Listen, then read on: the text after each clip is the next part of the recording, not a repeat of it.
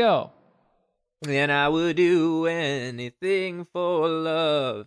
And I would do anything for love. For love. And I would do anything for love. for love. And I would do anything for love. And I would do anything for. And I And I would do Do anything.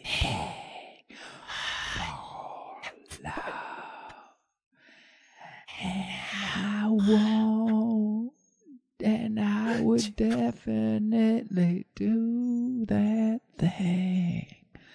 Mama, na, na, you're gonna make me call my fucking mom. Uh, wow, what a good song. and that was uh we're we're starting off we we don't normally do this folks we're starting off with a uh, track uh meatloaf uh ladies and gentlemen i would do anything for love He's kind of been a light in the dark. A s- a- he's been like Bennett. You and I have been talking about that pesky green light across the water in um um Amer- the American Psycho by Chris Scott Fitzgerald. I think uh what was that? What is that? What was he trying to say there? Do you think? hell if i know but uh you know a, a lot of things we're all we're all turning to uh you know art and pop culture in these times to get us through and for me it's been uh Bat out of hell that song in particular by meatloaf uh, Yeah. i think we played it uh, a little enough of it that we can probably slide under any sort of uh right, copyright, copyright law. laws We'll just say it's uh I don't know. I don't want to say parody because that would be rude. certainly wouldn't I want to do sound that like I was from Baltimore when I said rude. yeah rude Rude. Rude. rude and natty bo Um, what is that? Nat, uh, it's either national bohemian or natural bohemian. Uh, just the Baltimore area. Is that like a hot dog? no, no, it's a kind of beer. Oh, Yeah. okay. Um, so I have a special movie going on in my background. What's the name of it? Uh, West Side Story. Sound of Music. West Side Stories. The impetus when it says at the beginning of a movie based on a true story or inspired by a true story, that's ba- based on a West Side story. Is there something there? There might be. Might a be couple something years, there. people are going to be laughing really hard at that one. Probably it'll be very topical. Did you, speaking of Zoom backgrounds, did you do any sort of Mhm. um, like Zoom type family call for the uh, Easter uh, Easter holidays? Oh, good lord, Bennett. Uh, yes or no? no. Hell Did no. you? Uh, yes. Oh, Uh, and boy, yoing, I did not realize. okay, so you know how on Skype, when you blur your background and you close Skype and you Uh-huh. open it back up, you have to re-blur your background? Sure, sure. Ah, well, on Zoom, you don't. Uh, you don't have to reset your virtual background because it's automatically there. Oh, And I, I- for some reason, Hulk's ass was showing up a lot more vividly than he's showing up right now. Uh, ladies and gentlemen, Hulk's bare ass. Uh, I think from uh, Captain America really, 2. Bennett? Yeah. Really? On Easter, you're gonna be d- pulling this shit? Uh, if my grandparents weren't mad enough about the uh, the old uh, Oh, it wasn't just the nuclear. You the had old your. Uh, mustache that it's taken me two and a half months to grow now at this point. oh, son of a bitch! You really can't escape. Did they? Did Did you have to watch like uh, group Latin mass on? Uh, on no, Zoom? no, we mostly just you know talked. But uh, shot the They did. They did Talk- text the family group message about uh, if you haven't already, you should watch The Passion of the Christ. And I was doing the Rodney Dangerfield uh, collar thing, like. Right. That Yeah. that pleasant reminder of the uh, miracle of Easter Mhm. is um, Passion of the Fun Christ. for the, the whole family. Yeah. Right. It's just a day of celebration. Um, Nothing really renewed me in my faith more than fucking torture porn. Yeah. than, Oy, oy, oy. right, right. More than uh, a spectacle by Anti-Semitic blood sport. yeah, exactly. Right. Uh-huh.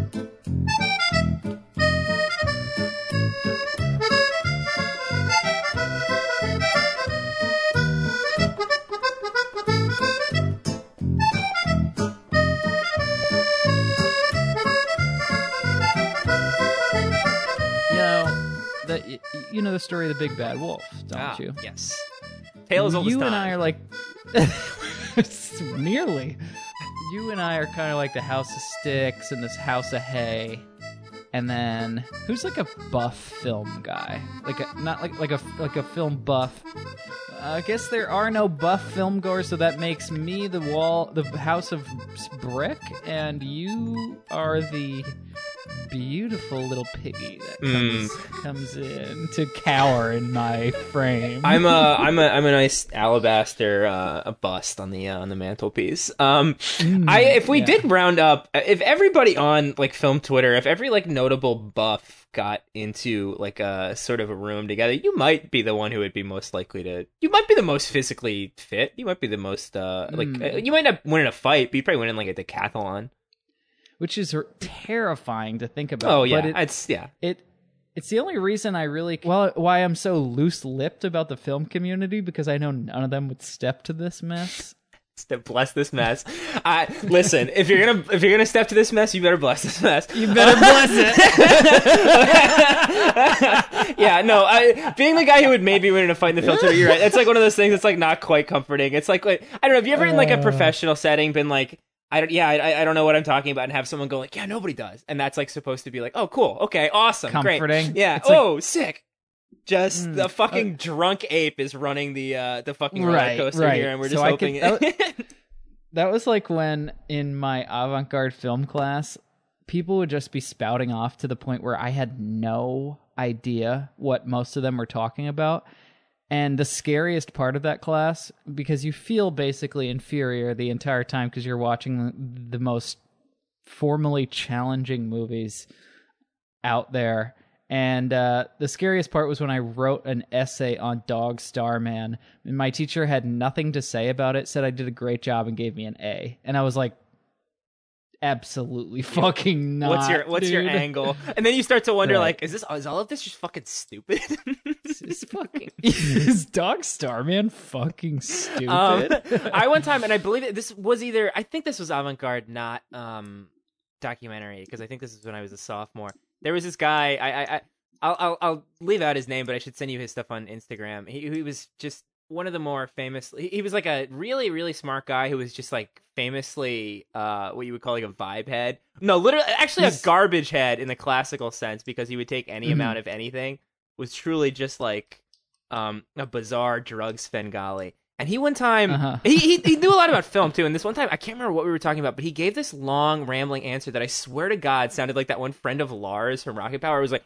and went on for like a while, and this guy who was also like a similarly adult type turned over to me and went, Colin, what the fuck did you just say? and then, to his credit, he repeated himself and was like clearly like annoyed about having to repeat himself. It was so funny.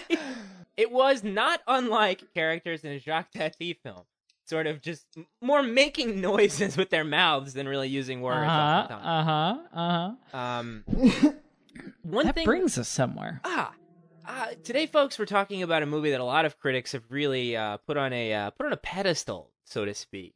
Um, J. Ro, uh, none other than J. Ro, Jonathan Rosenbaum calls it his favorite film. Um, uh, Shane, what, what, what more can you tell the people about this uh, uh, so-called masterpiece that we're watching today? I don't even want to call it a so-called masterpiece because I like it. I feel like we're poking holes in the whole like uh, canonical stuff. Uh, Um, well, reading from the poster, it says Playtime in Color is the comedy of the year by Jacques Tati, the masterpiece of all comedies, immensely amusing. oh.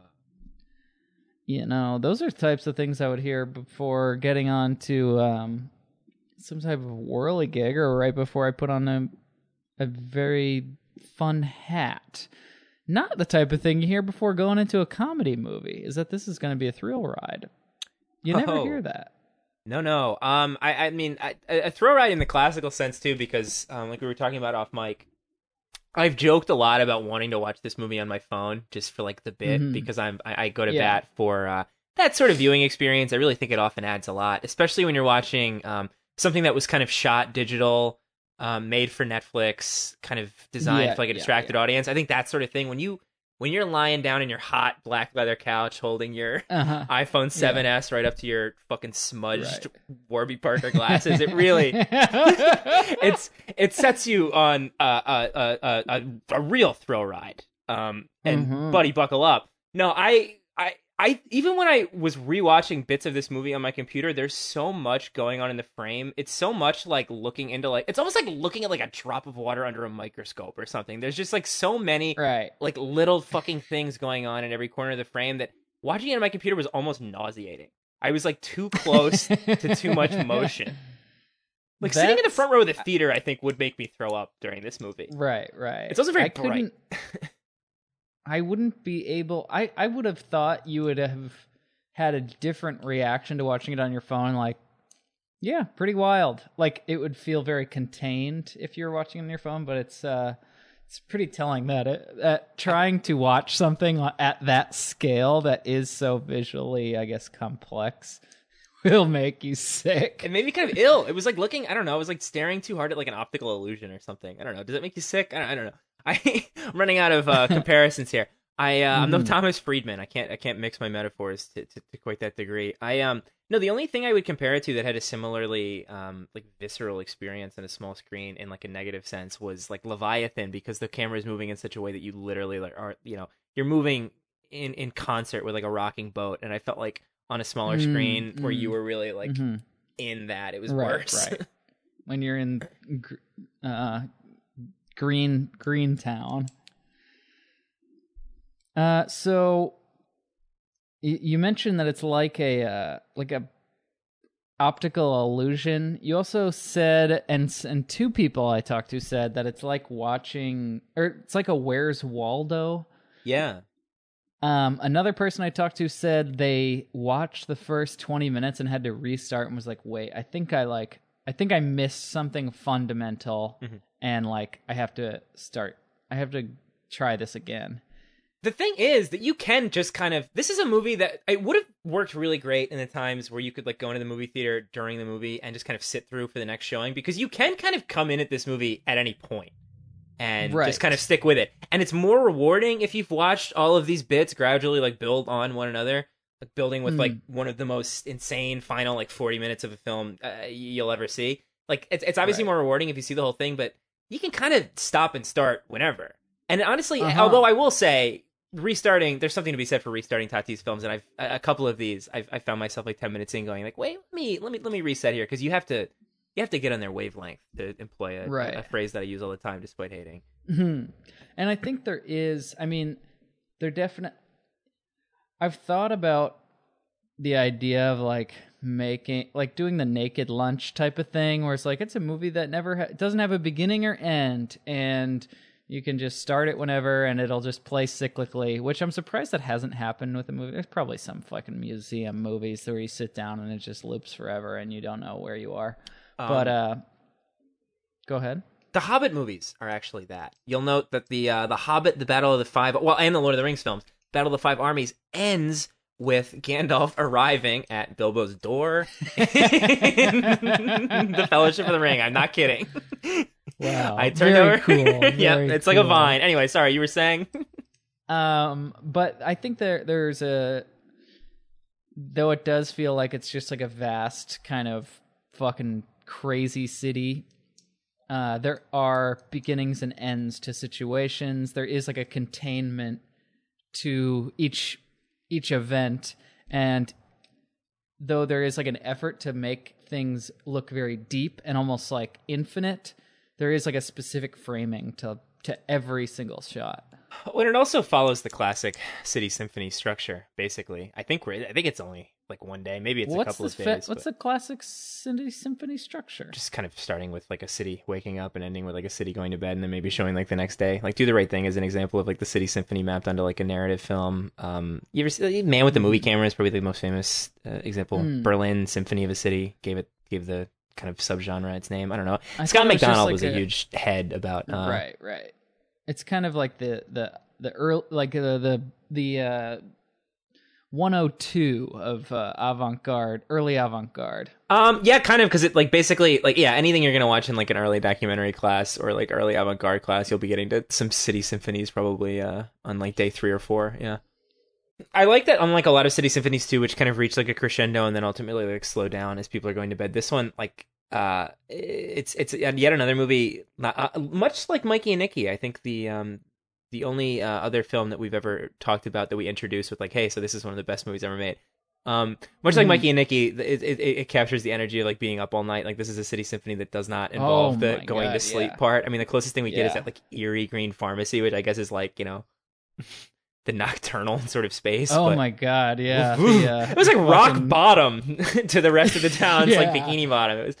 Uh, yeah, it was like rock bottom. All this spooky I food. Found found this movie exhausting, and it's such a sensory overload. I mean, both visually and orally. Um, all of like the chatter you're getting from the very beginning. I mean, I I was texting you about this as I was watching the film. Yes, I was texting a little bit as I was watching this film. Sorry, folks. That's what you get if I'm not watching it on my phone. Uh, everybody's forcing you to watch. And everybody's it. like, fuck! Everybody listening is like, God damn it! Throwing their hands up. Um, popcorn everywhere. On that note, before I before I uh, keep going on something that was already derailing the conversation, the people who people who like w- listen to this podcast because they actually like watch the films must really like hate me because on top, despite presenting myself as the one who like watches more movies, I, I think I'm the one that's more likely to derail a conversation by talking about you know something completely unrelated or making some completely like fucking ar- arcane comparison to like uh, I don't know mm. a, a, TV show. Um, right, and then I'll just follow up by saying.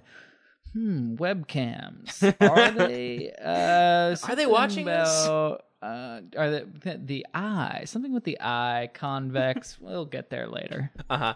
I but I, I was texting you from the beginning, like, God Almighty, all of the chatter on like the tour bus and like throughout the airport, like, really captures just the fucking overwhelming quality of um just being in a crowd like that, being part of like any group, and what an affront you are to every other person. Like, there's like a party of like 40 at the end at that restaurant. Just perfectly captures what I hate about going out to eat with a group of people. Mm. Hmm. Well, Okay. I I found that I because I've started this movie twice and stopped at the same point during the uh restaurant really part in and like I ha- remember having the idea like okay I want to be like here for this bec- and like similar to what my friend said is that he started it and started it over like I I gotta start over and like get a better grip on this. Like when I was there, I was like, I I want to be present, and I feel like I'm, I felt like I was fading a little bit, or like I didn't have the like sharpness that I wanted, um, which I think is like, an effect of this movie is that it, it is uh requires you to put in a lot of perceptual energy or like a, there's a lot of looking around that and that like takes up your kind of mental process you there's no point in which you're sitting back and enjoying like Hulot going through the space. It's yet another movie about how fucking exhausting it is to go on like a vacation. To, to quote unquote enjoy yourself. exactly. Because by the end of it, yeah, it feels like you've been on some sort of vacation where you had some ridiculous itinerary and you were like carting back and forth to to you mm, know sites. Right. I've countless times gone out to eat and been like, this sucks. Especially as a person who works in a restaurant, you just see how stressed all the people around you are, like the wor- people working. And I'm like, mm, should have stayed home. Can't even enjoy this. Um, right, right. I one time went to a brunch, like, which that's not something that I I suggest or want anyone to do. It's the most annoying meal of the day. I did it and it was psycho. It was more chaotic maybe than this restaurant scene. It was one guy just with like 15 tables just running, running from table to table, uh-huh. sweating. I didn't even want to tell him that I was hungry. Like, like some sort of mobile and, game. right? Like it was like a diner yeah, dash. Don't, don't, let it burn. Just shit buzzing all around his head. Yeah. yeah, so much of this movie is like I think continues those these ideas of like are does mod, does modernity make any fucking sense? Is the way we've set things up convenient? Mm-hmm. And what type of person like thrives in this environment? and th- th- there's strange answers to these questions I find. Well, I'll start with like the the the where we meet Hulot in the beginning, and he's in this office building that is just like impossibly modern. Like the plastic factory shies in comp- comparison to how fucking bleep bloop, fucking robot ass this building is. Uh-huh. There's that huge like console on the wall. I don't even know what to call that thing. That it's like a Star Wars ass um like control panel, and there's like Mm. minutes of it just making like noises at them. It's completely, it's completely divorced from anything that you've seen in like right. contempor in like a contemporary setting typically. It's like Um, a call call w- buttons. Like it's supposed to summon someone from their office, but there's no labels on any buttons. And Tati puts the oldest guy on the planet in charge of this. uh Oh yeah. in charge of this thing. This guy who's probably watched the world change like four times over Mhm. is re- wrestling with this like just incomprehensible mess of buttons. Um, yeah, no, I, I, I, um, it's he's taken everything that he's been doing before to like its logical extreme. Um, everything, everything is supposed to be modern. It's supposed to be making life more convenient, and it's just needlessly ornate and sort of, um, I don't know, presents such a barrier to understanding. Um, there's, there's that whole. I, I, well, I guess before we jump into uh, more of like Hulot in the office, you'd mentioned that it's a little bit like a Where's Waldo uh, book on film and it's very literally like that for big stretches at the beginning because we keep seeing guys who look like Hulot, but they're not Hulot. Um, someone is mistaken. Someone mistakes a guy for Hulot.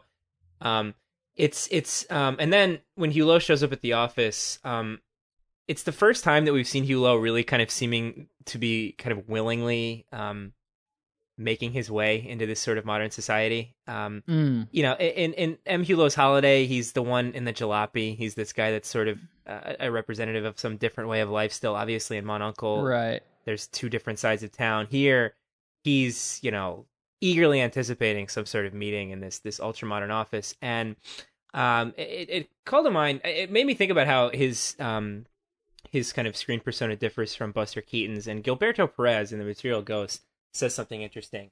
First, he quotes um, something from uh, uh, uh, uh, what Hugh Kenner wrote upon Keaton's death, um, which I'll include because he, he responds to it. Though I let me tell uh, tell me if you can get at the bottom of what Kenner is trying to say here. Mm. Um, he has left the world without ever being quite in it, wrote Hugh Kenner on the occasion of Keaton's death in 1966. Only saints and a few classic madmen have put forth a comparable power to suggest that this place where we all catch trains so deftly is yet not is yet not wholly the place for which we were made. So I guess just he's saying that he's some guy that suggested that there's there's something beyond this world, or maybe maybe because he created art or whatever. But uh, anyway, Perez says. Unlike a saint or a madman, Buster proposes no defiance of the world's ways. On the contrary, he strives for compliance with them. When in Rome, he goes to great lengths to do as the Romans do. To become an athlete, if that is what the girl expects, to get married, have children, live happily ever after, if that is the prescribed ending. Uh, happy Mm. ending. I mean, the most famous example, and honestly, it's the only um, Buster Keaton movie, the plot of which is at like the tip of my tongue, is you know the general where he's you know going to great lengths to try to enlist in the army, uh, the Confederate army in this case, and keeps getting turned down, and he keeps getting Mhm. rejected as a result because they think he's like a coward, and you know eventually uh, goes off to war basically himself. Um, Mm. and this is the first movie where I think we see Hulot doing anything like that, any any effort to do as the Romans do, so to speak. He's still sort of Hmm. inadvertently an agent of chaos, but and there's something almost disheartening in seeing him waiting for like a meeting. It's it's obviously very quickly funny, and there's obviously very quickly like comedy in it, but I, I- I found something almost like melancholy. First of all, in seeing um, Tati so much Mm. older, like ten years after the last film, and then seeing Hulot like waiting to go get fucking given the runaround in this office. Um, Right. obviously, like, not, Tati is no more saying that this is a good thing that he's now like uh, uh, giving in to modernity than he's saying it's a good thing that Johnny and the general wants to uh, enlist in the Confederacy. You know, he's no more pro this office than uh, Keaton is pro uh, the Confederate Army, but it's still like I don't know. Uh, at first, a bit of a bummer, I thought, to see you know our man uh, be- maybe almost on his way to becoming a suit. Definitely. I think he avoids making himself into some no one in the movie is exempt from the kind of perils of like this world that's set up. Everyone is kind of like not a rube, but just like subject to the way things are set up. Mm-hmm. People are con like the smartest guys in the room are bumping into the same pillar Uh-huh, that exactly. everyone else is the entire time. Right. Um, and th- I found that like all of all of what he does in having groups of people in showing different individuals in these settings is kind of to say that despite this like organization that seems to treat us all the same there's still like an insane variety of people and that's like kind of uncrushable. But he also kind of poses an opposite or like a uh a world that wouldn't be like this that in in in that not in not including somebody that totally understands this besides the weird one guy that sits down in a chair beside him in the waiting room and that like Ah. brushes his shoes off who is just an absolute fucking Patrick Bateman psycho um he seems to say that like there is there this way that we chose isn't like the right way or it's at least not the only way like i can imagine a world in which like things are set up in the way hulot would think is like a good or like i imagine just people in like a field where they're not stepping over things or they're not um i don't know just like bumping into each other or like i imagine like a, a much more primitive f- way of society because i'm just inundated with like the incompetencies of like uh industrial design Uh huh. This world that Tati was talking about taken to even more and more extremes. Yeah, I mean, it's it's not a despairing film, but I do think it ultimately comes down on the side of you can't fight City Hall, you can't fight this progress because even if Tati manages sing, manages to like bring everything kind of crashing down at the end when he's when he's running to give that girl the gift, um, he's blocked by this like insane Mm. system they have of how you can like check out from the store. right Um, there's just more and more like this is supposed to be for like convenience. This is supposed to keep all of like the trains on track, and in reality, it's just Mm. creating you know uh, so much more chaos. Uh, this is when they sing like- uh, my favorite things. Sorry, behind you. Oh, okay. Yeah, this is the part where Julie Andrews puts a nightie on all the kids. She sews it uh, out of calf skin, and she's got that that famous haircut. Um, these are a few of my something. What's the last line? Uh, I don't remember. I remember she's Anyway. talking about like Monster Energy, but I don't remember what she Post- says. Yeah, she's like, "Ah, I'm fucking lit right now, kids. um, ooh, wah, ah, ah, ah. Anyway, Um, sorry.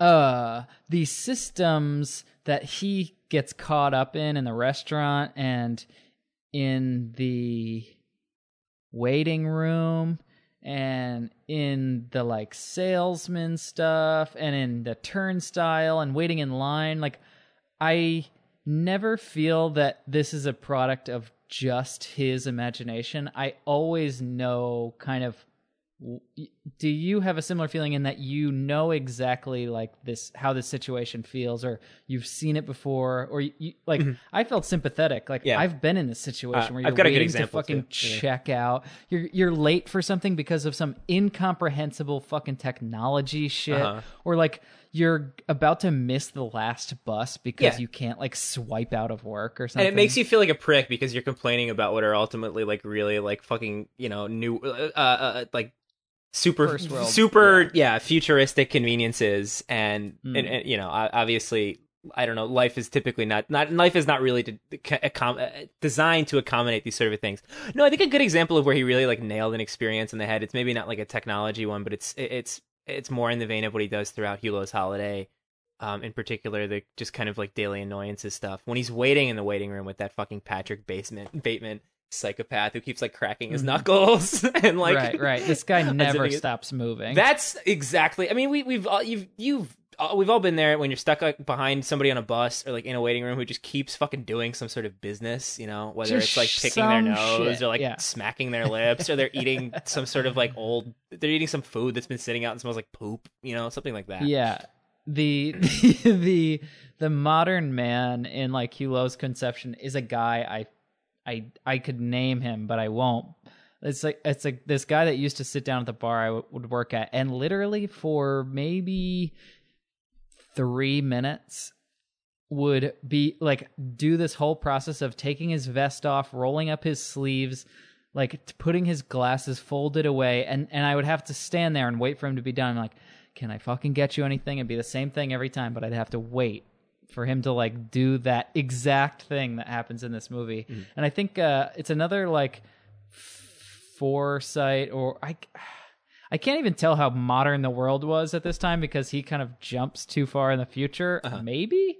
Um, but like he conceives of like what what is successful in this world or like how jobs are kind of set up in this world um like when things are so modern and so hoity-toity like what what is the result of that and he like imagines this like modern man who just like basically shows signs of like extreme ADD Uh-huh. which i think is like what we've seen to be like what actually happens to people in like a totally distracted and totally uh i don't know useless s- social setup Yeah, and I, I I think he really hits the nail on the head with like groups of people. Um, these um like tourists from the U.S. going on this like Mm. vacation to Paris that ends up being like going to a mall. It ends up just Right, being just kind of like this mo- the most shallow possible. And I and, and and Tati's not really judgmental about this. Once again, I think he he the people are just basically like pinballs bouncing off of one another at the mercy of this kind of Mm. this city.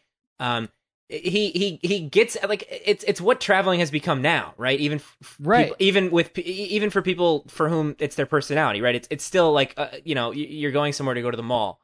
Um, it's still a very shallow experience, and again to your point about things becoming th- things reaching such a point that they've made it impossible to focus on anything. Every like little like doodad and gadget they're looking at.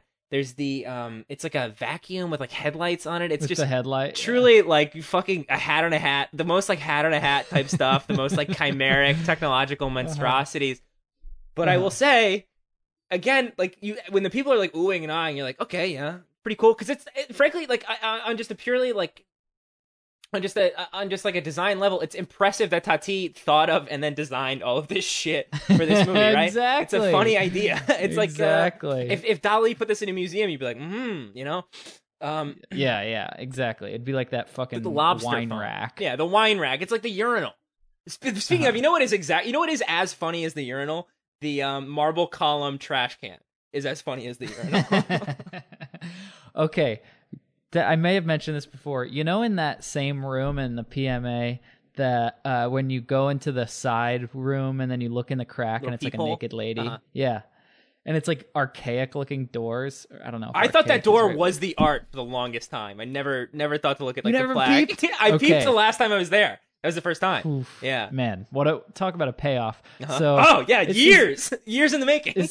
yeah th- these it, it's a wonderful piece in the philadelphia art museum and it's like i'm sure people listening have seen it but it's like two old ass looking doors that's like looks like it's a service closet kind of. Uh-huh. it's like tucked away in the back of the like modern section. And if you go up to it there's like light p- coming coming through like a crack in the door. And if you look in it's like a sculpture of a naked lady like laying in the like laying in wildflowers. Just like whoa. Uh, like her vagina spread right in your face. And uh, this dad was in front of me because I was with someone. I was showing them for the first time. I was like, "Oh, we got to go see this." His dad and his son is in front of me. Dad peers through the little crack. And son's like, "What's in there?" He's like, "Nothing." you told me that story. That's so funny. Um. So the we we open on, and uh, we're not going to do this linearly. I just want to talk about the opening. It's pretty easy Uh, to do literally though, because it is just kind of like Yeah. four long scenes. But yeah, no, I, you could talk about the opening. I mean, we could we could jump around. I mean, we have been. the uh the opening is and Tati does this in Hu- Hulot's Holiday. He probably does it in other ones, but he starts with music and an image, and then he'll kind of like add elements to the image, and then you're kind of like thrown into the the life of the movie. Um, in this movie, it was the it was like blue sky and like clouds moving and there's like intense jazz playing like Ooh, hot jazz. Julian English, late, late in the book, jazz. late jazz. late in the book. yeah and um and then another shot of the sky you're like what am i watching friggin 39 skies Uh-huh. and then um and then a huge long ass building just like jutting into Uh-huh. this sky uh this like image of the sky and i feel like there's this l- subtle kind of like equation he's putting together he's like what if i took like natural world or just like nothing it's like the sky like the earth we are presented with and then just like psycho modernism Uh-huh. fucking something that does not match up at all with the sky which is like these formless like kind of clouds that are just floating by and then this like really harsh rectangular building but then overlaid with like intense jazz gave me this like that that type of jazz gives me the feeling of like I am subject to this music. There's nothing I can do to like just kind of sit back and relax. It's like puts you in the mode of if you're if you're listening the way the music is like asking you to listen, you are like very actively engaging with it. And this movie I think kind of resembles that that type of music of of like y- he's subjecting you to an experience that you have to just keep up with. And there's nothing that you can do to put yourself in a comfortable position when you're enjoying it. Yeah, I, I think jazz is a perfect comparison um, in the sense that both you can put it on as like background music, but also if you're willing to kind of no, also uh, let me finish. But also no if no you're no, willing to like I'm, I'm laughing at Yeah. the concept of trying to do that No, but there's there's uh, there's whole worlds of jazz that people play as like you know Sure, sure, shit. sure. But I'm saying, but but but at its at its at its peak and at the sort of tempo that it's at, both at the very beginning and the very end of this film, if you're gonna meet it at its level and kind of build a relationship with it, it's really like rewarding. And yeah, again, you're like a subject to it. It's almost like you're like dancing with it. And I think we Mm. see that, like I said, at the at the end of the film. Everyone's listening once again to this kind of music performed live. Um, I assume he shot this silently, like he did for most of his films, so it's not you know Mhm. diegetic. But and they're really like you say, subject to the uh the music. Really, and yeah what like what does that mean when a movie or a piece of music is challenging like you can't there's nothing you can say that's like enjoyable in the sense of like a movie that you would see come out today and be enjoyable. Like Tati is not only like making a movie that may be it can be interpreted in a hundred different ways, but like is a challenge to to to get through and and, makes you wrestle with like your perceptive apparatus and your and your like inability to to get the idea of what's going on because there is things happening in the foreground and the background which we've seen in earlier movies but at this point it's so it's happening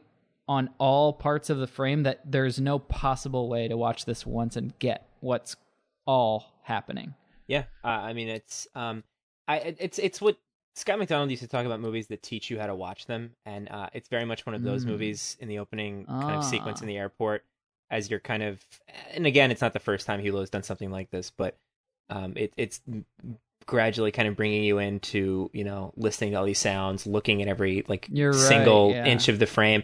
There's that great bit in the in the beginning when we're kind of sitting it's a static shot in the airport and way way in the back of the frame there's this woman who's standing like perfectly still for minutes. And then she starts to Mm. move and you realize oh that wasn't a mannequin. Mhm. and then she stands still for like another she couple was in a minutes. and she looks like she's in a glass box too. And it's I I mean it's so much uh, the it's the deepest focus cinematography I think I've ever seen. I mean, truly the Mm. deepest frames you've ever seen. I do you know much about Tati like personally, like what he was like. Was he like at all like a tyrant on set? Because there's something very a movie this grandiose and the fact that he seems to literally be like almost like God creating something from nothing in the beginning of the movie. Right, It seems very much like he could have been like a tyrant. I, I'd like to think not because he's such a he plays such a whimsical, fun character. But it's so painstaking though. Like the things that i noticed happening when i watched it the second time i was like the amount of work that is required of like all these people doing like like being their own person like it would have to require like a totally just different way of going about it like treating it as if you're like like you'd have to not maybe not talk to everyone individually, but make everyone write their own part and then figure out how that part fits into the movie. But it's interesting you mentioned I forgot about that first scene in the airport. You're watching and like things are happening in the front corner and then people just start like dropping shit and people get lost and you realize like I can't keep up. Like I can't keep up with the thing that I thought I was supposed to focus on. And you end up like I think that's why my friend watched this and was like, I think I missed something. Like I have to mm-hmm. go back to the beginning. It's like, of course you miss something. Uh-huh. Like you ha- that's the part of this movie is missing a lot. Yeah, because it's also it's also a movie that really um, communicates the experience of just being in public, where you're you're naturally start to like tune things out, or you'll start to focus on one thing. You'll start to stare off in a specific corner. You'll get fixated on one person. Like, because in the beginning you're listening to that you're, you're listening to that woman like hector her husband about like, did you did you pack your aspirin? Did you pack your raincoat? Did you pack? Yeah. and you really start And to go you like, oh god, shut up. Like, Yeah, you're also involved. Like, come on, man! Like, Man, did like, you pack you're, any of you're this? there with them. Yeah, like Tim, this guy's really unprepared, and they're at the fucking airport. And so, you're like, do they have a baby? You're trying to figure out the story of this couple, and then like a guy is just completely lost. Like, There's that guy who's just like zipping around behind Just- shit. Yeah. right, and then a guy who presumably works there and is like trying to like kind of making sure everyone's in line.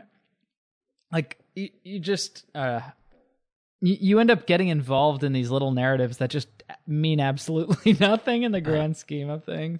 Yeah, I, and I, I mean, it's as as the airport fills up with more and more people too, it becomes like a more and more kind of hectic, um, involving scene. And when we talked about the chatter from all of the people, it really captures that. And you, you feel like you can hear every single individual person. It's it's such an impressively like sound design movie. Mm. I mean, And if you if you do focus on one part, you'll you'll get you'll get like a story out of it. Like there's Mm-hmm. not it's not like he'll leave you hanging and people just kind of fade away. Right, because within one scene, multiple like groups of the like 10, 12 people here talking, you'll hear two people like having a conversation. You'll hear someone Mm. like make a realization. Like there's different stuff you can like listen into. It's Mm. oh Yeah. I can't wait to watch it again. I'm happy to hear you say that. It's like a kind of like McCabe and Mrs. Miller, and that there's just like fucking mumbling going on. Uh-huh. Yeah, lot. yeah. Uh, it's very yeah. Uh, although, well, I, I don't know. I mean, I don't know if Tati necessarily means for you to be able to hear all of it e- either. I think of I think of um Altman as as doing that as a way of.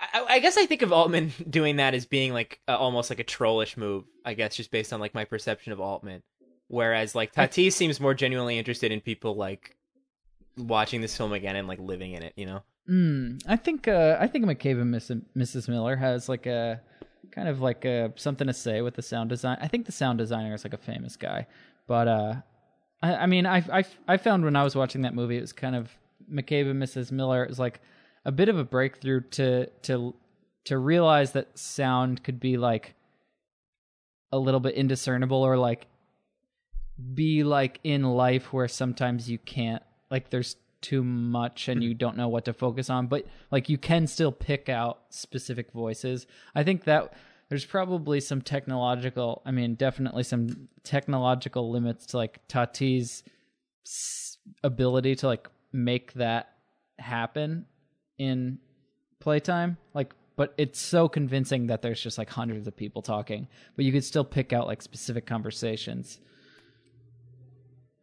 Um, he really, um, he also just captures perfectly just like American loudmouths, um, both in the very beginning and like end of the film. They really like come in like a ton of bricks, and like you could not mistake for like a moment where these people are from before you've like heard them speak. Um, S- back to what you said about like going travel now is just like traveling to go to a mall there he makes like a direct comment on that with all the it's like travel photos like you can go to mexico Uh-huh. can go to bali and it's all and it's the same same heinous building, uh-huh, with just some like stereotype in front of it. theme. a guy on like a sled, a guy on the beach. Yeah. Uh huh. it's in like and and what Paris becomes in this movie is you only ever see monuments in in the form of trinkets or stuff. Mm-hmm. in reflections. You get the Eiffel Tower once and it's like the most distant like just vast Uh-huh. foggy landscape and it's like oh yeah there's the Eiffel fucking tower over there.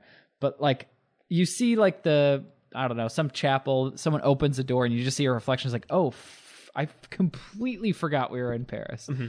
Right. Yeah. I uh, and and our heroine, um, it's just kind of as close as we get to like an audience surrogate figure. The one, the, the kind of least loud American tourist is is trying mm. to find like the real Paris and keeps trying to get like a picture of uh, the reflection of the landmark and is trying to get pictures of like I, I I called this uh humans I called this like twee humans of New York bullshit what she's trying to do like she's she's walking oh, by the oh, street yeah, and she's, she's like ah yes the real Paris yeah and then uh, just like Italians or like Americans just keep sh- like a Japanese guy comes up in the background oh, yeah, yeah. it's like uh-huh. there's no and and with that like small move of like all these different people like Tati is like oh yeah like this is what like globalization is. This is like what our planet is. You know what? Then I, I, I would I think that's a perfect refutation of the idea that he's like a luddite or that he's like anti-progress because I think he's making fun of our heroine for like having this fucking like twee idea of what Paris is, and I think it's like I don't know. I think it's supposed to be like no, I you know here's here's a part of Paris that's changed uh, that isn't you know headlights on vacuum cleaners and uh, you know buses to nowhere. Here's like what Paris looks like now, and it's this is you know this is a good thing. Mm. There's a uh, there's a way in which things in the background happen, but like will sometimes be blurry, and to notice those things, it I felt like I was like I had to go out of my way to like notice that ha- like Tati has this idea that like things things happen like in the periphery. And to have um like your main guy going around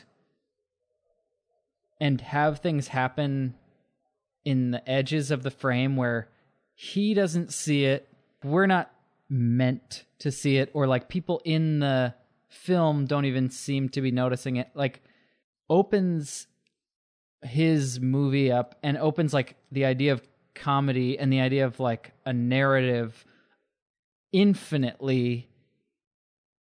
And it's not like a choose your own adventure but it's almost to say like there's not anything significant about our guy. Everything becomes significant by virtue of being part of the film by yeah and by being this by making it this context the things that are blurry that like a camera is designed to focus on one thing and he's like almost like the camera can't the the limits of the camera cannot like contain his ideas of like there's a store there's there's significance happening everywhere. So then again this idea that we can't take it all in in one sitting he he he's like changing the entire idea of like what the what a story is or like what's what is important. He's just like making everything important. So and and when you okay so in on the big screen i noticed that in the background there's like a lot of like cardboard cutouts of people. Really? And like in some of the offices there's like it's literally like a person sitting down but it's like painted on the wall of the office. And i was like oh, maybe this is like something he wanted us to see, but I was like, no, this is definitely seen on like a lower quality screen when it first came out. Um, but like his idea is that like he wants the fi- the frame so like densely packed that like you don't have enough time to do it to to take it all in or like see what everyone's doing. And to me, that's just like a fundamental way of changing the the quote focus of things that like changes your entire experience and like gets at the way that it becomes like a jazz song or something and that like no matter how many times you listen to it you're always going to find something new yeah i uh it, it's it's a um it, it's a remarkably democratic film i mean we talked about there are bits where there are dozens and dozens of characters that we've been kind of almost separately introduced to all mm. functioning mm. kind of separately on the screen um it's interesting you point out that there's seemingly uh, that there's like a lot of like artifice visible if you look closely enough. Because I was about to say that like what's what I really like about the film is that for as artificial as the city looks, there's so much energy and like just uh, there's there's such a pulse that I, I for me it wasn't hard to imagine similar scenes going on like down the street in this fictional city. For as little of the mm. city as you really mm. see, it still feels like a city. It's remarkable what he does yeah, with like two totally. buildings apparently he built. Mm-hmm. Yeah. And not to down, not to, and not to downplay that because he spent like an insane amount of money, and it's it's like the craziest set Uh-huh, ever built. uh-huh. But it is also really impressive that it, it is just two buildings that, that look like all of this. this film was a commercial failure. Huge, yeah, and he basically paid for it for the rest of his life, from the sounds of it. I mean, I think the film is a little bit more despairing in, in the context of the, yeah, the fact that he you know struggled for funding basically for everything afterward. I mean, Hugh is is ultimately somewhat like trapped in the city, and uh, uh, you- you could say that Tati was was trapped in the city in the sense that, and Hmm. here, listen, you want to hear a mixed metaphor. You might say that he was trapped in the city in the sense that he really had to kind of wear this uh, film like an albatross around his neck, you know. think, uh, so, there's a uh, quote. Uh, people disliked the movie's nearly plotless storyline, while those who only saw single showing frequently missed the intricate, intricate, sometimes simultaneous comic sight gags performed in the various group scenes. Um, I would say that that's not a that's not a misviewing. That's like that's that's a a trait of this movie is that you're not going to get it. I mean, I think it's almost rewarding to not go back to this and know that you still have like if you were to never watch this again, you're like, man, there's just so much more. It's like that- going to a city to get once. from that. Yeah, Yeah. exactly. Uh huh. I mean, And there's he doesn't make the city kind of like m- make people worse. Metropolitan people like aren't worse people in his mind, and people that are caught up in these like micro dramas aren't um aren't dumb at all. Like Hulot is makes himself maybe like the the most like kind of oblivious in this, and th- I think it's a way of like saying. No matter how hard we try to like simplify these things, like take everything out of, make basically put people in cement rooms. Like there's no chance of stopping people's fucking drive to just like I don't know react to things and put another um, hat on a hat. Yeah. continue fucking being weird. Right. Yeah. I mean, like we talked about before, uh, he, he- as much as he pokes fun at all of these ideas and lightly at these people, he doesn't seem to be like a judgmental guy. Really. I mean, I think I think you can see that in um how like um one of the more annoying, ridiculous characters has kind of a moment of redemption at the end. There's in the restaurant. There's that really loud, big American blowhard who's really like just kind of uh just a yeehaw ass like I got a big Texas belt buckle sort of a guy. Yeah, yeah. And after Hulot like like nearly brings the building like crashing down, that guy has a moment kind of like um you've seen Nashville, right? No.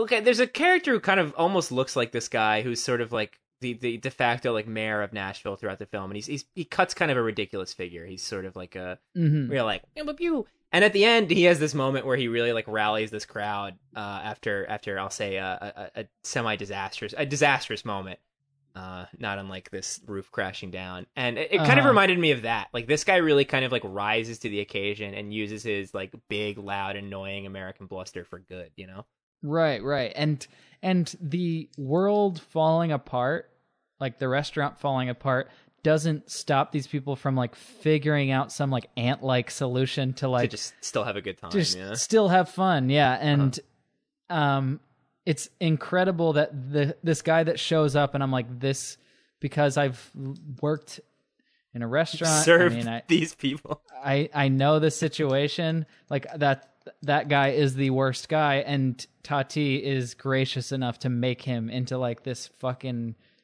hero. Like finds the finds the situation that this guy's going to be the most fun, and and like lets him have it. The most like kind of annoying blowhard American guy who in any other French movie would just be like shot in the head. uh yeah would Um, like slip on a banana peel and like fall in mud yeah right ends up being just like such a beautiful like character like the parts of him. And and he does that as well. Like the, the ending takes on a different tone than i think the the beginning where like people are in the beginning kind of subject to these situations and just kind of being like heralded like sheep.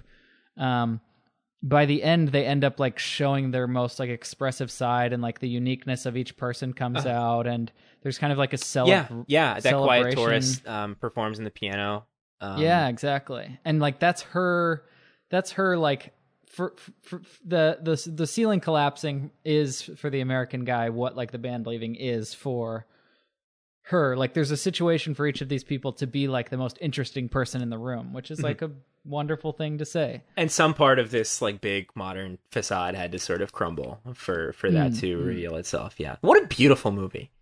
God damn. Truly. And I think the restaurant scene is just such like to be in between the like perfect modern like everything sealed up tight.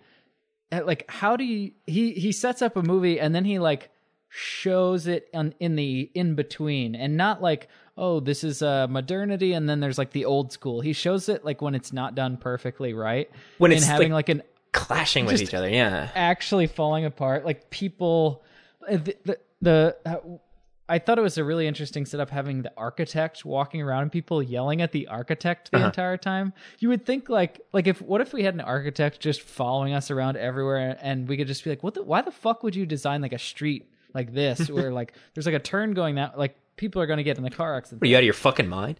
Are you out of your fucking mind? And they just get like any any accident someone runs into with just like walking into a wall or a door breaking or like just the tati shit that goes on, they just immediately call over this sweating architect and they're like, "Why would you do like why would you set it up like this?" And th- the architect is kind of helpless because it is how like everything is designed. Like, what did you want me to do? Yeah. so superfluous. Uh-huh. Um. Anyway, getting back to like its t- very restaurantiness. Um, the idea that the front of the, the like the floor of the building looks beautiful, but has all these like fucking like just huge like gaps in like usefulness, and Uh-huh. then like the back area being just like a fucking dump. oh well, that's yeah. That's where you get like a, apart. you get so many great like little examples of like the way things uh, the way things are being built not accommodating real life like there's the gag of them like trying to slip trying to get that huge fish through the little like hole between the the kitchen and like the serving door. area yeah yeah. and that's there's so much like just hat on a hat nonsense even with the way like food is served like everybody keeps ordering that enormous fish and they've got to like spoon the sauce Right. on and like do like a certain number of grated pepper like it's all all of again once once again all of the pomp and circumstance that's supposed to go it's going into something that's supposed to be like treating oneself Mm. And the he's even pointing at like so f- French service is like you sit at a table, you snap your finger at somebody, and they'll come over to you when you snap your finger. Like when you say you're ready, they'll come over, and like you'll get a check right on the spot. It's not like you have somebody that sits by you and you know fucking holds your hand and shit. And he points fun at like how this this somehow the the setup of this restaurant where like you have to spend time by a table gets totally like mucked by that standard of like uh gar- garçon and like he like they just have to keep running from table to table and it's like Tati's recognizing something in like actual restaurants that like doesn't work with Uh-huh. you could you could imagine that working in like a little bar in the countryside but s- it just why keep these standards that are just not going to be like feasible and you almost wonder if, if it's supposed to be him showing it clashing with a distinctly American style of uh, Mm. coming to like a culture clash with a distinctly American style of service. Because you'll remember Uh-huh. um, when they're coming to that mall, one of the tourists says, um, "What is it like? Oh, wait till you see how modern it is. They even have American stuff." Like one gets the sense that maybe we're supposed. I, I hate that I keep saying one. Um, you get the sense that maybe we're supposed to associate modernity to a certain extent, to a certain extent with uh, America. mm, yeah yeah i because i'm such an idiot i have a hard time like understanding how the whole world sees america i just think they think we're all very very dumb Mhm. and so i can't i I got a better idea here with the like American characters that show up. Yeah, it's almost it's a little like um, Holly Martins in The Third Man. You know, we we bumble our way into uh, ultimately uh, doing the right thing and saving the day. You know, uh, so the re- oh, my favorite character, or just my favorite setup, has to be how one guy rips his pants and he's too embarrassed to. He's one of the servers and he's too embarrassed to keep serving people, so he stands outside and he's gets one of his buddies. Hey man, do you think you could take care of that fucking big table of like fifty Americans? And the other server's like, I got you, man. Like pants are ripped. Yeah, sure. And then that server who's helping him out rips his jacket and goes out and is like, "Hey, can I can let me just use your jacket um, and so then this guy with the ripped pants has to put on a ripped jacket. and he basically ha- he stands outside the entire time and has like proxies running through the entire restaurant to like serve his tables. Uh-huh. And just has to stay there just because of like that's how work is you just have to be there and people ended up end up like damaging all their clothing and giving it all to him like give me your tie i got fucking chocolate all over mine and he has to just stand up he's like this is getting ridiculous is the table really sharp or something that they keep running into? I love just all of the inconvenient Yeah. furniture. Like he really he gets that so well, and I also love that um Hulot himself is such like a man after my own heart in the sense that he's just like such a he, he can't just not touch everything. Like when he's squeezing the chair. Uh, yeah, everything in everything in the restaurant does get Has like, some sort of like tactile interacted it. with. Yeah. yeah, It's like being on a Disney ride or something. Like being Uh-huh. in fucking The like please touch museum or some shit. Yeah, exactly. Like how the bartender has those weird things jutting out from the ceiling, and not only are they an inconvenience to him, the bartender actually ends up using them to hide behind when he's pouring like a secret shot of liquor for another guy. And it's another beautiful way of saying like yes, these people are like subjected to the situation, but they're also going to use it to their advantage, like however they can. Like, t- fucking just breaking the door, holding the handle without missing a single beat, is holding the handle to just like an the air, and someone Uh-huh. thinks it's a door, pulls the handle, and he goes like, just, just w- welcome, sir, like. Not not even recognizing himself that he's in this absurd situation, but just yep, like Oh yeah, life goes on. Yeah, and then there's the door guys doing it, and he's like opening the fake door for people and then Oh, waiting for a tip. Hilarious. Oh, man. And then, And there's yeah, the bit puts where the they- tip into the fucking. Oh, I, you can't describe that because it's just so fucking. There's so many of those. There's the bit where like they're running out of food, so he tells them to like take down the menu, and they carry out this whole ridiculous standee that the menu's on. they carry it like oh, sideways. yeah. and it looks like a dead body when they're Yeah. walking out. Like bits don't. The comedy in this movie doesn't like.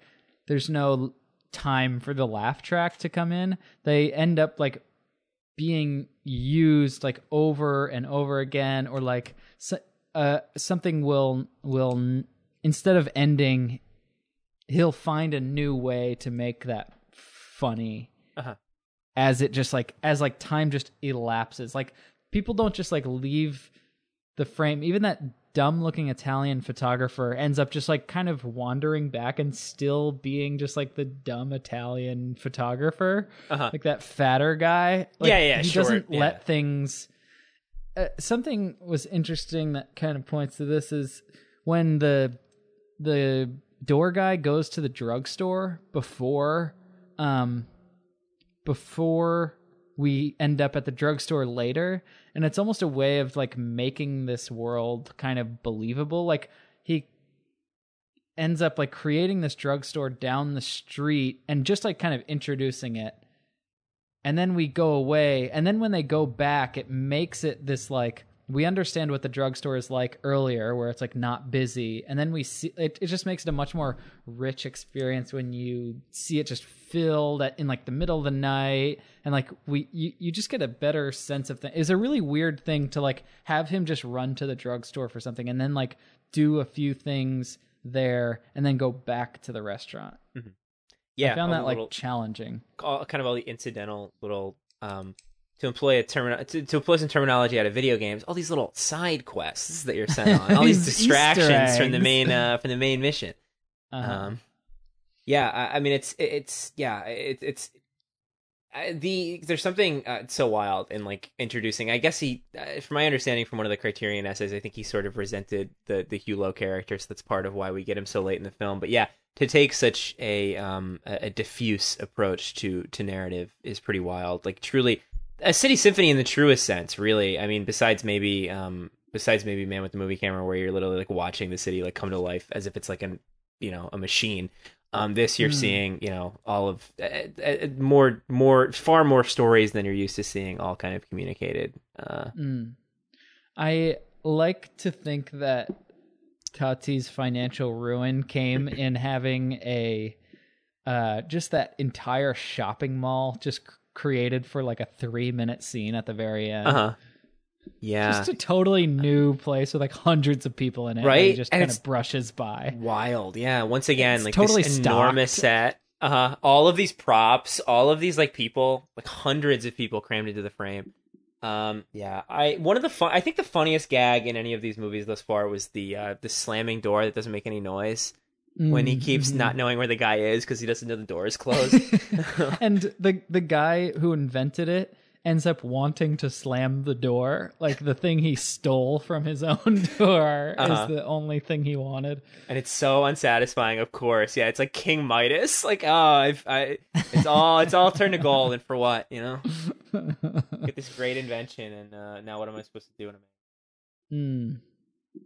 So the ending is I found really novel the way that like uh thing things stopped having sing like there there there stopped being although there was things going on in the background there were kind of there were like punchlines and there were funny moments. And in the end things just start like we just start to recognize that like cars move in a certain way things just start going like up and down and like around and there are like spirals and there's like sculptures that are like spirals and like there's cars being like pumped up and then it it it just started taking like there was no I, the form of everything was that it was like spinning or going up and down and it wasn't really a joke. I was like he's recognizing this kind of like natural state of things or this natural kind of like uh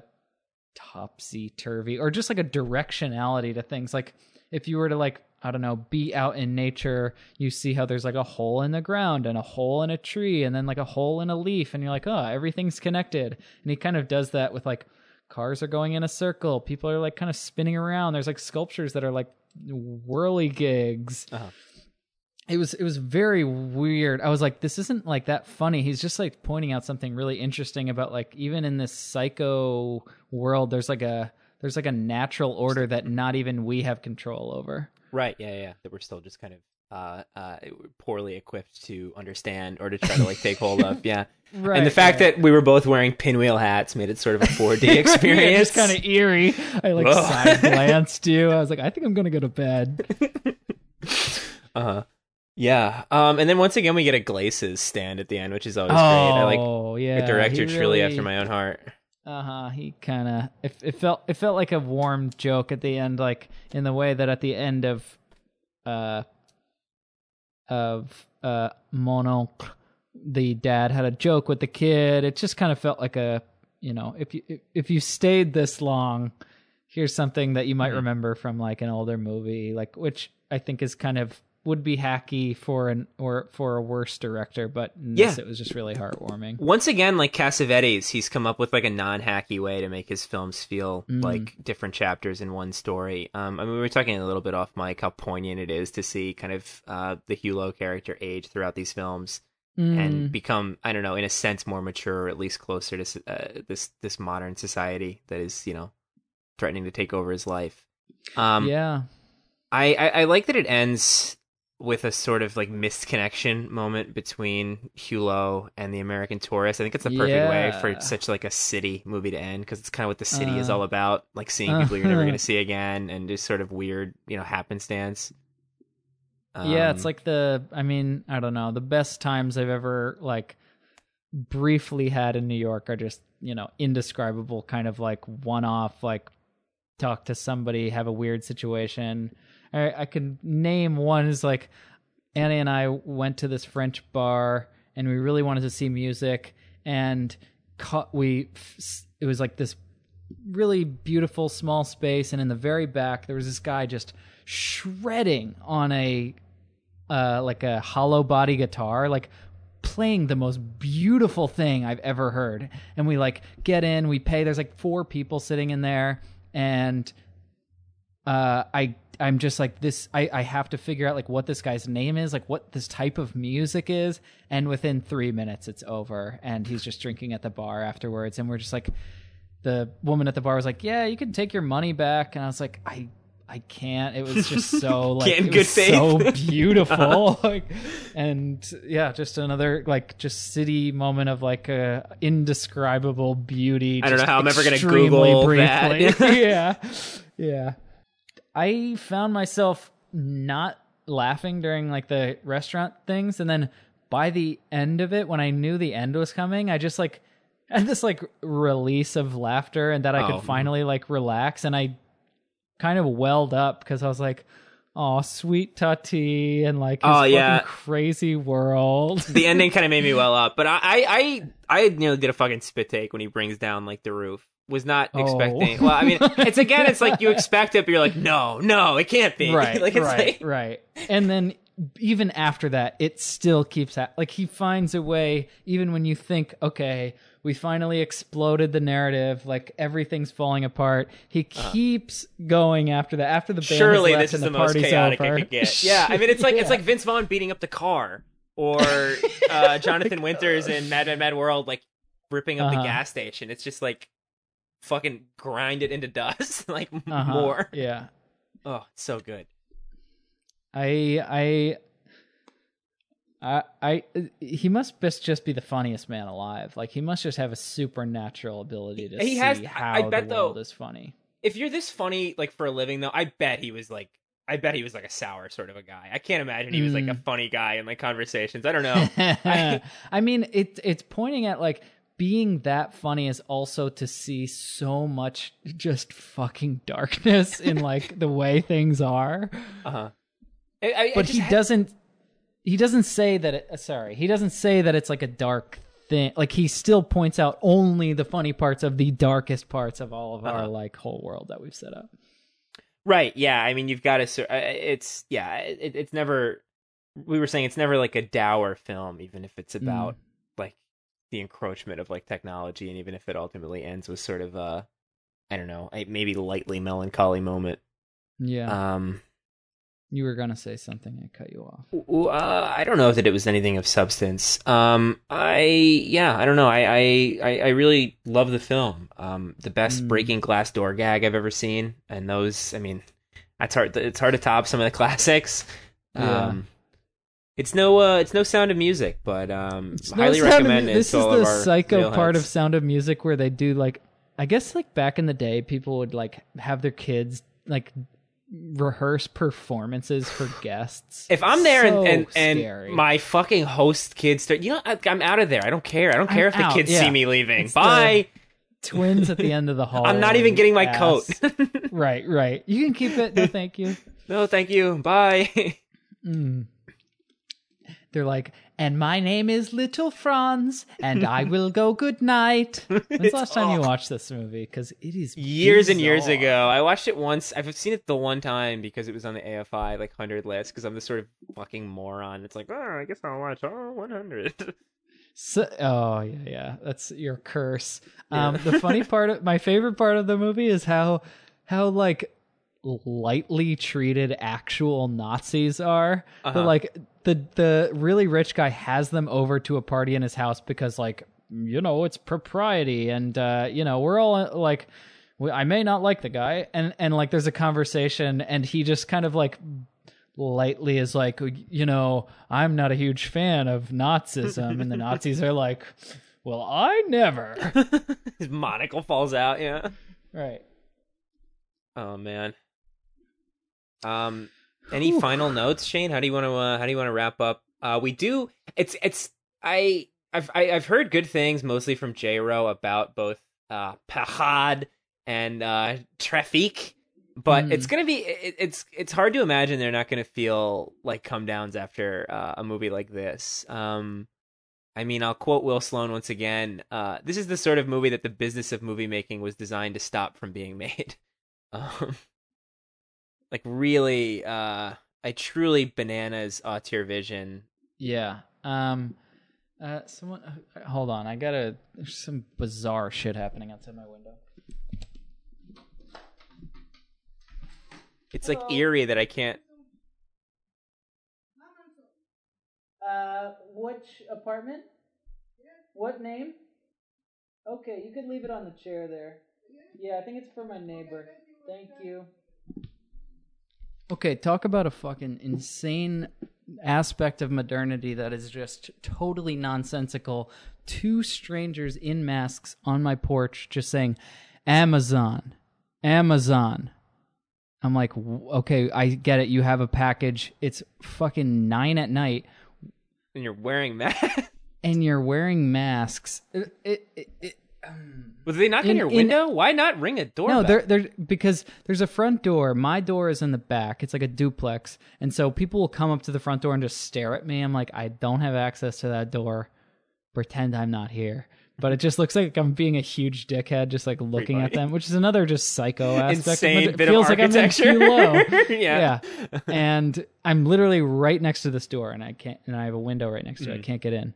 Um, The mask thing is fucking eerie. Like, thank God nothing's so open. Because can you imagine like how much shit would be getting like robbed if people could just walk around with bandanas on their face all the time? It seems like he. I can't believe he made a movie after this. I, I have no idea what to Two expect from features, Traffic. yeah. Really? Yeah, no, thought, no idea uh, what any of them is about. Um, I think one of them is, I guess, just about like a circus. I think it's a much smaller film. And What's then it called? Uh, Pahad Parade. Um, Ah, TV movie. Gotcha. was it? Oh, okay. Um, I think it maybe got a theatrical release here, or And then Traffic is called an original scenario. Hmm. ah. In in his class, in his usual comical and disastrous style, he In his inimitable fashion. Um, did you uh, did you watch that Looney Tunes I sent you by the way? Uh, oh no, sorry. Oh, you it, if you've got six minutes to spare, I'm telling you, it's like spending time with me. It's just Daffy doing like shtick okay, and doing like What's song after song. It's called Yankee Doodle Daffy okay, I'll put it on now. because I realized what a it kin- sure I realized what a kindred spirit I am with him because like he's he just fucking sucks, but he thinks he's so delightful and is just constantly like turning it on. Uh huh. Okay. Uh, that's um, me. doing Uh, thank you, everyone, for listening.